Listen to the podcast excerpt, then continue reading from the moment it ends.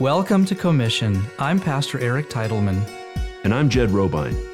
In each episode, we will talk about the gospel of the kingdom, declaring God's heart for the restoration of Israel and all the nations. So join us as we together explore the mysteries of the one new man. Welcome back to the Commission Podcast. I'm Pastor Eric Teitelman. With me again, as always, is my good friend Jed Robine. And we have a couple of really interesting episodes for you. We're going to be talking about the spirit of Babylon and comparing it to the spirit of Elijah and some of the things that we see happening in the earth, even now, as it relates to biblical prophecy. And so we're going to try to get a couple episodes off. And then if we've got some time at the end, I know you've got, Jed, you've got a little story to share about your journeys coming up. And so this will be... these last episodes will kind of close out this season, season 2, and then you've got some journeys coming up, and then we'll probably be coming back at a future time and probably leading out with episode 3. So let me turn it over to you. Jed, you've been giving this topic quite a bit of thought, and we've had some great offline conversations. So let me have you kind of frame up some questions for us to talk about. Yeah, thanks, Eric. It's always great to do Commission and to have this platform for you and I to come together just to share thoughts and process a little bit what we see from the Word of God, comparing, kind of using the Word of God as a filter. And we're interpreting world events and we're trying to process reality as events are unfolding. What does the Bible say? Mm-hmm. What does God say about what's going on the world today? And I think a lot of Christians, we're trying to get our footing mm-hmm. in very shaky times. And as you and I have been talking about the spirit of Babylon and the spirit of Elijah, I'm excited to explore these ideas with you and to hear your thoughts and to really bring our listeners in to this conversation that you and I have been having. We've been having it with the Lord on our own, but then having it together as brothers in Christ. And I want to say up front, as we've said in previous episodes, we're not trying to be dogmatic. We're not trying to be overly prescriptive. We're just exploring what the Word says to us and how we see things from the scriptural perspective. And I guess the first place I want to start as we talk about Babylon is one of the things that I was looking at, I've talked about it is, Babylon goes back to the Tower of Babel. So mm-hmm. really you have in Genesis, the entire narrative is established. He separates light and darkness. Mm. And then we have Genesis 3. Verse 15, or after everything falls and God is pronouncing judgment on mankind, he's also going to deal with the serpent.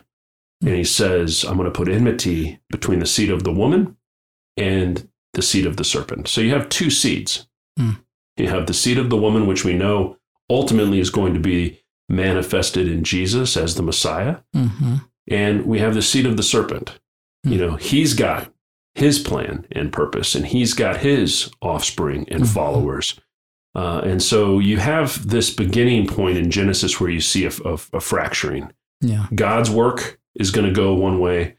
Satan's work is going to go another way. And these two kingdoms are going to be battling for the rest of Scripture. And it's ultimately going to be culminating and consummating in the return of Jesus in the book of Revelation, obviously. And the Tower of Babel is established by a man named Nimrod, which his very name in Hebrew means rebellion. Mm. So it tells you everything we need to know about the character of this man. And they're establishing this work. We know the story well. It's in the plain of Shinar. It's a very specific location. We know that later on, the city of Babylon is going to be built on that exact same plain, because it says it in Daniel chapter 1, when Daniel, Shadrach, Meshach, and Abednego are in the exile. They're in Babylonia. They're in Babylon on the plain of Shinar. Mm. And so you have a through line that's established all the way back at the beginning of the story. And this Tower of Babel is this rebellious work that God ends up scattering the languages of the people. And you have Babylon is contrasted with the New Jerusalem as two cities. It's a tale of two cities throughout Scripture. we know that we're looking for the city, just as Abraham did, the city made by the hands of God, not the city made by the hands of men, you know. And so you look at something like in the book of Daniel, obviously Nebuchadnezzar is the king of Babylon. He's given a dream from God of Babylon as the head of gold, Persia is this giant statue. The chest and the arms are silver, and that's going to be Persia. Mm. And the belly and the thighs are bronze, and that's going to be Greece. And then you have iron and clay in the legs and feet of this statue. But then this mountain is cut out from the invisible hand of God, and this mountain dashes this giant statue that represents these empires and these kingdoms to dust. And so really you have, I think, from a contextual standpoint, we're looking at the story of the gospel from Genesis through Revelation is the story of two destinies, two seeds, two cities, two outcomes, and all of it comes back to who is ultimately going to be worshiped. Mm. Is it going to be God and people that are following Jesus as the Messiah? Or are we going to give our worship to Satan and fall into trying to rule ourselves? Self-government, self-authority, rebellion from God. That's really the hook in the lie in the Garden of Eden was, if you eat this fruit, the reason God doesn't want you to eat this is because he knows you're going to be like him. Right. You'll be able to rule yourself and you'll know good from evil just like God. That's the lie. Mm. And so I think these two cities are set in contrast right from the very beginning of the story. Mm-hmm. So I'd love to hear your thoughts on that as we set that as kind of contextual background as we talk about the spirit of Babylon, and we're going to talk about Elijah and the role that the spirit of Elijah is going to be playing in the story as well. But what are your thoughts there, Pastor Eric? Well, there is a whole lot to unpack in that story. I mean, the first thing I think, and I'll just focus on Babylon just, you know, for a few moments. We know in reading in Revelation that there is a destruction that comes, sudden destruction that comes to Babylon. And the merchants of the earth, it says, that traded with the harlot that, you know, sat on the waters and basically traded with all of the nations, that they're mourning because of the loss of their wealth and their riches. And so that's the first sort of thought that comes to mind. And this world economic system that's built on a foundation of rebellion, you know, built on that foundation of Nimrod himself, it's not just an economic system. It's a political system that is, of course, driving this economic system, but it's also a spiritual system as well. And we know that the false prophet is actually the one that administers the mark of the beast. And it says to cause all of those of the nations to worship the beast. And so you can't separate economic from political and from spiritual. It's all encompassing. So that's kind of one initial thought. So you have this world system, economic system, political system, spiritual system that is in rebellion to God. And yet it is dominating the world. Every nation is under this dominion of this system, this economic system, some form of its political system, and clearly some form of a false demonic spiritual system as well. And there's different expressions of that demonic system, religious system. But thinking about the new Jerusalem for a moment, I feel like I have to take a quick step back and also look at the existing Jerusalem. Because it does exist, and it exists in the natural realm. And of course, it's where two temples were built. God's presence was there during the time of the first temple. Physical presence of God actually was in the Holy of Holies, and the Ark of the Covenant was inside of the Holy of Holies. And so there was a tangible presence of God that came out of the wilderness when the Israelites came out of Egypt, when God physically delivered them from Egypt with a mighty hand and an outstretched arm. And they couldn't deliver themselves from their bondage of slavery. He had to physically and forcibly deliver them. And he brings them into this land, Canaan, that he promised to Abraham. And eventually we know that King David builds this city and he makes the plans and preparations for the building of the temple that his son Solomon, Shlomo, man of peace, like he's a type of, you know, for the Messiah, the Prince of Peace, that will come and build this earthly city in Jerusalem on Mount Moriah, the very same place that Abraham was willing to offer his son as a sacrifice to God.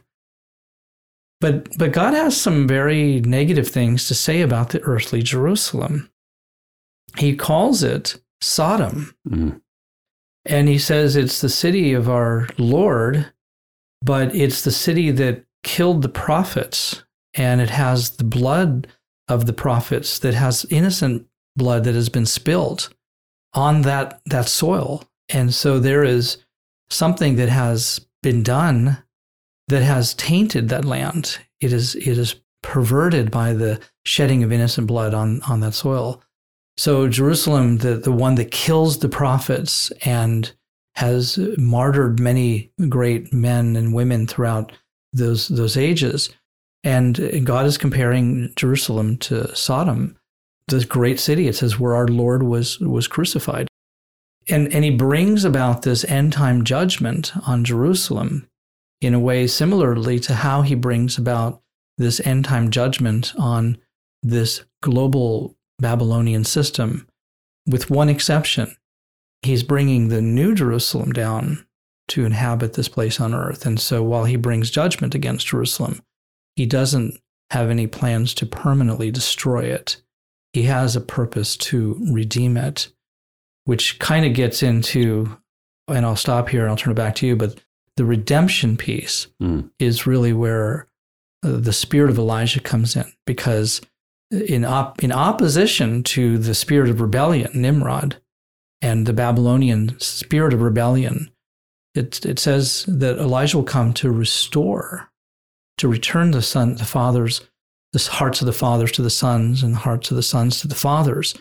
In other words, it's presumed that there is something that has separated sons from fathers and fathers from sons, and that my presumption is that it's rebellion that has caused that separation. And so here, the spirit of Elijah is coming, and the new Jerusalem is coming, and God is bringing an end to rebellion because he is going to destroy these spirits, these principalities that currently govern, and the principality and spirit of Babylon that currently governs and keeps the world in rebellion against God. Well, before we jump to the spirit of Elijah, which I love the track that you're on, bro, let's talk about the powers and principalities really quickly.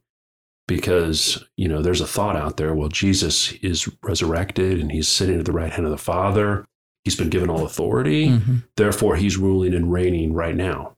Mm-hmm. And an aspect of that is true. His name is been given the name above all names. Right. And so demons flee at the name of Jesus, Yeshua, the Messiah. They doesn't flee at the name of Jed or Eric or any other pastor or Christian out there. Right. We don't drive out the demonic power and principalities by our own name. Mm-hmm. That's not where the spiritual authority lies. That's not who won back what was lost in the garden. That's the work of Jesus. He came to destroy the works of darkness. Mm-hmm. And so what are these works of darkness? And we know Paul is saying in the letter of Ephesians, for example, look, we don't wrestle against flesh and blood, but against powers, principalities, and in the high places, wickedness in the high places. Mm-hmm. And in Corinthians, he says, you know, the God of this age has blinded humanity. Right. And so we're talking about spiritual warfare at a very high level. And, you know, we were talking offline and you mentioned kind of the Wizard of Oz idea of there's these powers and principalities that are behind the curtain. Right. Pulling levers and pushing buttons and manipulating things for their agenda. Mm. Now, God is above and beyond powerful.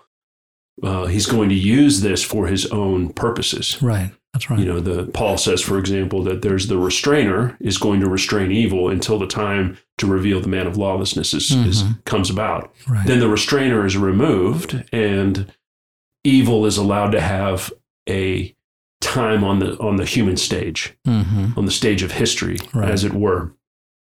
And so we're talking about powers and principalities related to Babylon, which has gone from the Tower of Babel, and you can follow the spirit of Babylon, call it whatever, the principality over Babylon, mm-hmm. Which is really Satan, right? And it is really Satan. And his echelon, mm-hmm. Satan has been working against God's plan from the beginning to destroy the woman and her seed.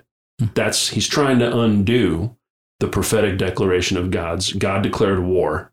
He said, I'll put enmity between the seed of the woman and the seed of the serpent, right? Yes. So this is a declaration of war. And Satan is fighting to keep his power. Mm. And so, as we look at the Tower of Babel, then evolves into a city, it's an empire. Nebuchadnezzar, obviously at the height of Babylon, Nebuchadnezzar has the head of gold, as was revealed in Daniel chapter 2. But as you rightly said, as you fast forward to Revelation 17 or 18, this has now evolved. The spirit of Babylon has evolved into a world governing system that's political, it's religious, and it's economic. Mm. And unless you're willing to bow the knee to this one world system, you're outside. You are excluded from participating.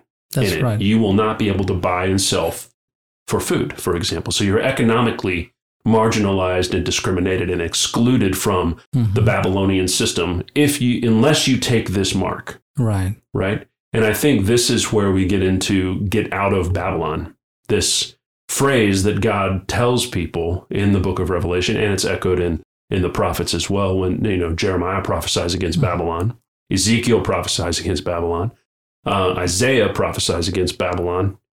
This is not a micro theme in the Bible. This is a major touch point throughout many of the prophets. Yeah, it is. And so we are commanded not to reform Babylon, not to try and fight against Babylon, but to come out from Babylon. Mm-hmm. And so I want to tease that out a little bit before we touch on the spirit of Elijah, to hear what does that mean as we talk about when the Lord says, get out of Babylon. Mm-hmm. What does that mean? Well, it's interesting because, we were again talking earlier and I was making comparisons between Egypt and Babylon. Right. And, Egypt is a picture of the world, and it's a picture of death in the world and sin in the world that leads to death in the world. And, Israel, of course, we know they were slaves. And so there's a lot of symbolism. These are allegories that Israel really was a picture of the fact that we are slaves to sin, which leads to death. And Israel could not come out of Egypt. The Lord did not say to Israel, come out of Egypt, my children, lest you share in her judgments. No, he said, with a mighty hand and an outstretched arm, I delivered you from something that you could not deliver yourself from. Correct. And so the allegory there, the analogy is similarly for us, that we also could not deliver ourselves from the sin and the sinful nature that we have, this rebellious sinful nature that we inherited, which leads to death. We could not deliver ourselves from this cycle of sin that leads to death. Therefore, God has done the same for us. He has reached out to us with an outstretched hand, a mighty hand, and an outstretched arm. He has delivered us from the world. But Jesus said, as you know the prayer so well, Lord, I pray that you don't take them out of the world, but leave them in the world, but I will not leave you orphaned. So we knew he was going to send the Holy Spirit, and he was, the comforter, and he was going to keep us in the world. So it's like we've been delivered from Egypt, but we're still living in Egypt, and we are waiting for that moment when we are going to be delivered or taken out of Egypt. And so we're kind of in this in-between place for the moment.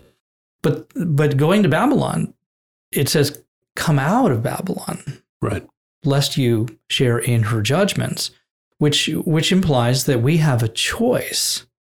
In other words, we can participate in the political, economic, and spiritual systems of darkness that rule and govern the world, or we can separate ourselves. Again, we are still in the world. Jesus didn't take us out of the world.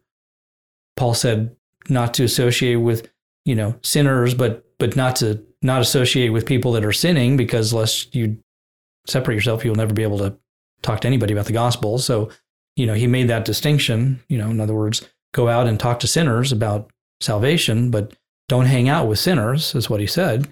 So we're living in the world and we've yet to be delivered, but God is telling us for the season that we are living in the world that we need to come out of the systems of the world, political, economic, and spiritual. Those three systems, we need to come out of those things. And then, so then the question is, well, how do we live a life separate from the world's political, economic, and spiritual systems? And I think that what you're saying is really key. And this is just my opinion. I think, you know, I love the quote with Albert Einstein, is my paraphrase. If I was part of a think tank that when we were responsible, we had 1 hour and there was a problem that was going to destroy the world, I would spend 55 minutes defining the problem. What is our ultimate problem? Is it spiritual? Is it political? Is it economic? Is it cultural? And I would say it's spiritual. Yeah. Humanity has a spiritual problem. Right. In our nature, see, we're children of wrath. You know, while we were enemies, he died for us. So we are opposed to God in our flesh, and we're spiritually dead until Jesus, as you said, with an outstretched arm, he brings salvation to us, and we receive his free gift. He brings us to life. We share in his resurrection. So you look at scripture like Psalm 2, right? Why do the nations rage against God and against his anointed one, who he has installed on his holy hill in Zion? I think this verse is so powerful to help us understand the nation's rage. There's a rage, and the Bible says in that same psalm, you know, the kingdoms, the kings and the judges, they cast off restraint. They don't want to be shackled with God's word. They don't want to be under his rule. They want to rule themselves. They want to be in rebellion. Man's power and man's defiance of God, man's I'm going to do it my way, is this rage that's inside. It's this anger that wants to shake its fist at God.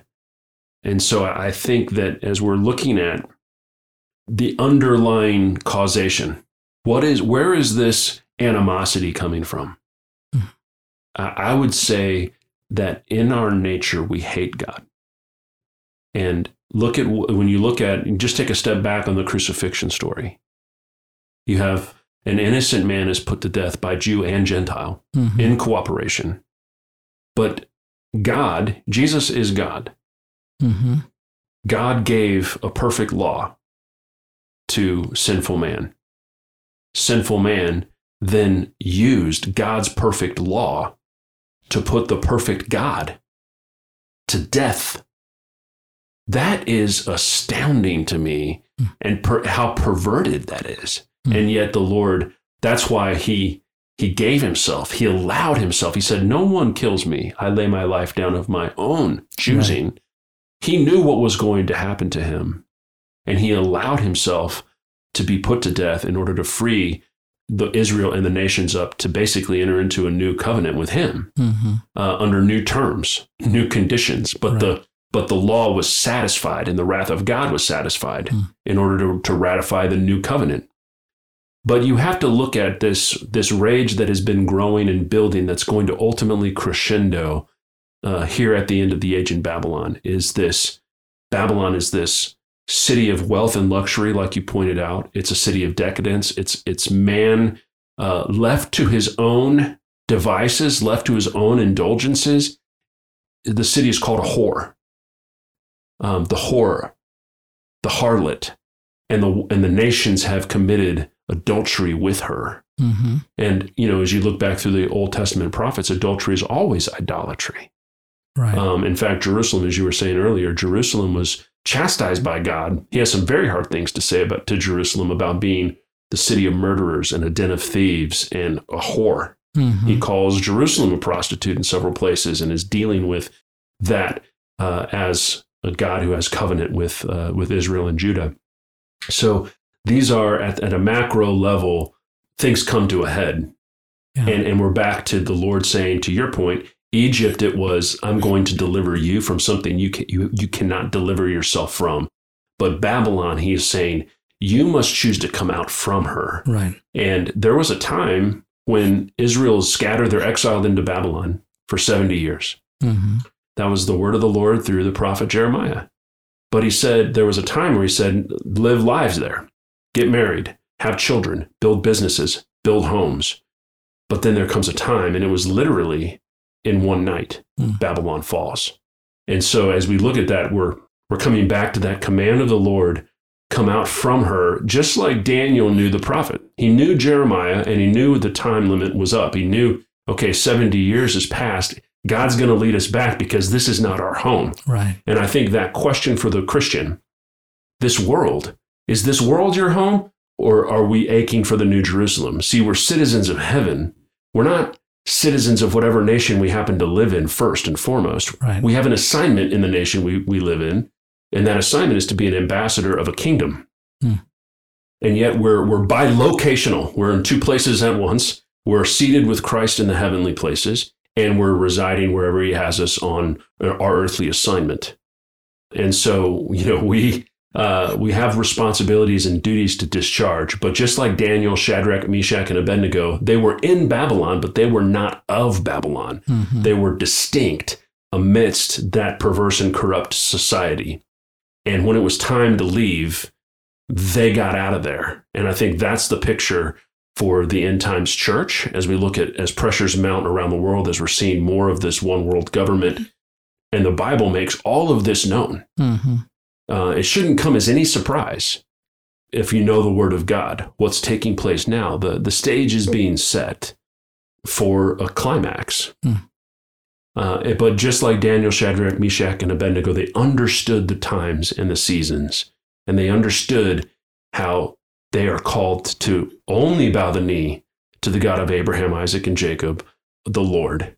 They were not going to worship something that they knew was false. And that pressure is going to come upon the world. Mm-hmm. Worship this to live. If you don't worship this, you will die and be excluded.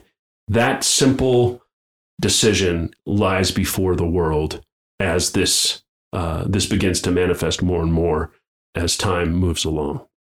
Yeah, it's interesting that when the 70 years was up for Israel to return to the land, only a small number actually came back to the land, and we know the stories in Nehemiah. That's right. Rebuilding the temple, and so there were a large number of the Jewish people that stayed in Babylon. They'd gotten very comfortable building their businesses and setting up their families and their homes and doing all the things that normal life takes you into, and so you really have a picture there of God opening the door and putting out an invitation for Israel to come back from Babylon to Jerusalem, and they're like, "Yeah, we're not interested." So it's a way you kind of see a lot of those similarities happening even now within the Christian circles, mm-hmm. And so now, granted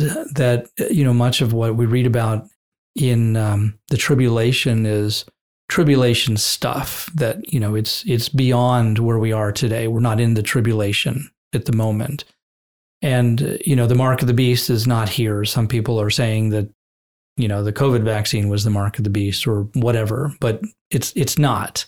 The mark of the beast isn't here yet.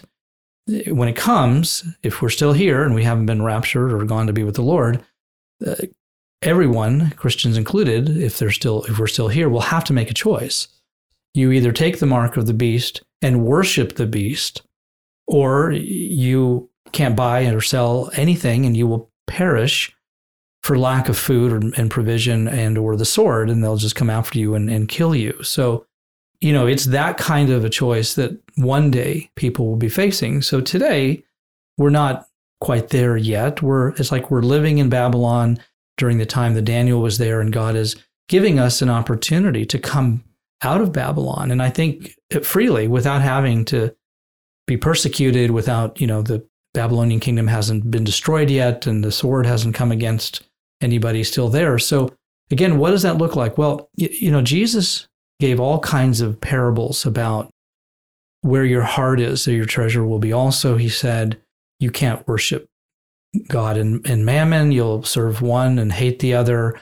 He gave the story to the rich young man, and he said, if you sell everything, give it to the poor, you'll begin to understand the principles of the kingdom of heaven and so on. Easier for a camel to get to the eye of a needle than for a rich man to enter the kingdom of heaven. So he's giving all of these parables. The man goes out in the field. He finds this pearl of great value. He sells everything that he has to buy the field that has Christ in the middle of the field. So Jesus is giving all of these parables, all of these analogies that tell us where our heart needs to be. In other words, our allegiance is not to be with political systems in the world, governmental systems in the world, economic systems in the world, spiritual systems in the world. We need to come out of those systems. How we do that? Well, it's a challenge. And again, Jesus said, render to Caesar what is Caesar's and give to God what is his. God wants our heart. Caesar will take our taxes and will continue to always take our taxes. And Jesus, told us to go pay our taxes to Caesar if that's what Caesar wanted. But, we live in the world, but we're not of the world.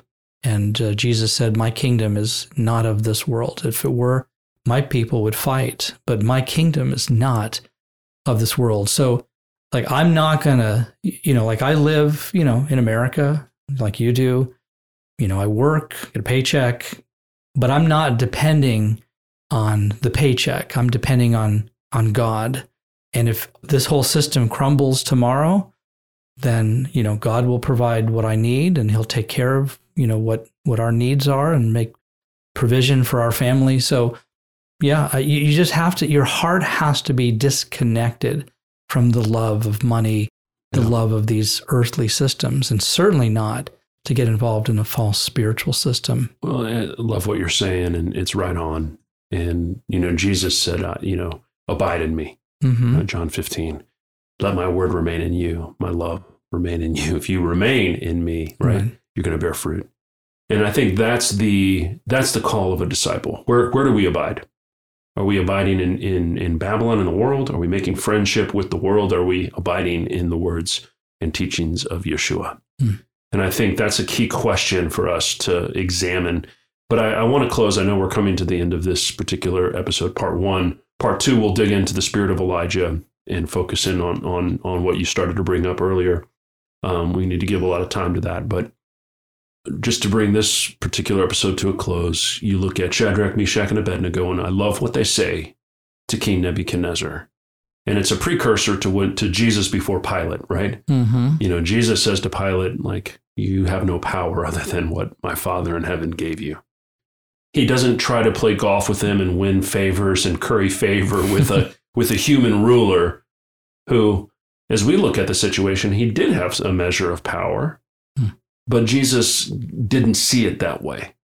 And neither do Shadrach, Meshach, and Abednego. They're looking at Nebuchadnezzar, and he's demanding an answer. Why aren't you bowing to worship?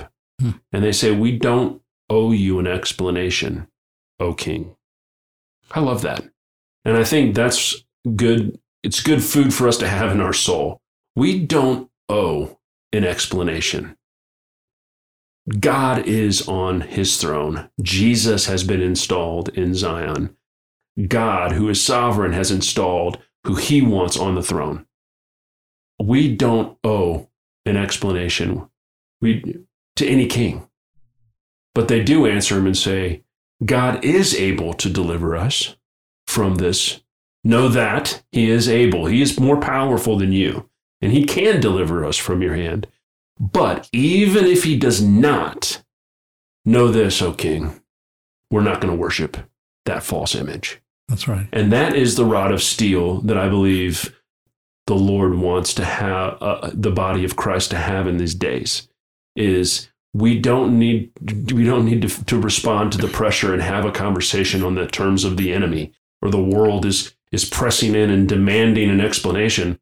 We actually don't owe you an explanation. Now, I will give you a reason for the hope I have. And the one who knows the end from the beginning, and the one who knows no beginning will know no end. We are in relationship with that supreme, loving being who created the heavens and the earth. And I'll give you a reason for the hope that resides in my heart.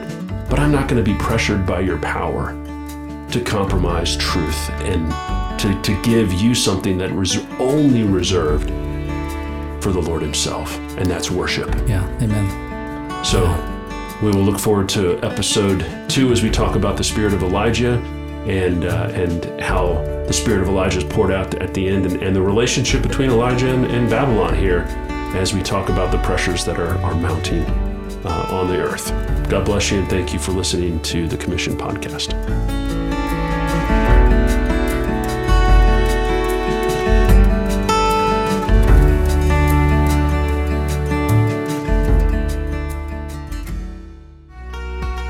If you have enjoyed this podcast from Commission, make sure you subscribe to our channel and don't forget to visit our ministry websites. We pray the Lord richly blesses you, and we look forward to having you join us again for our next episode.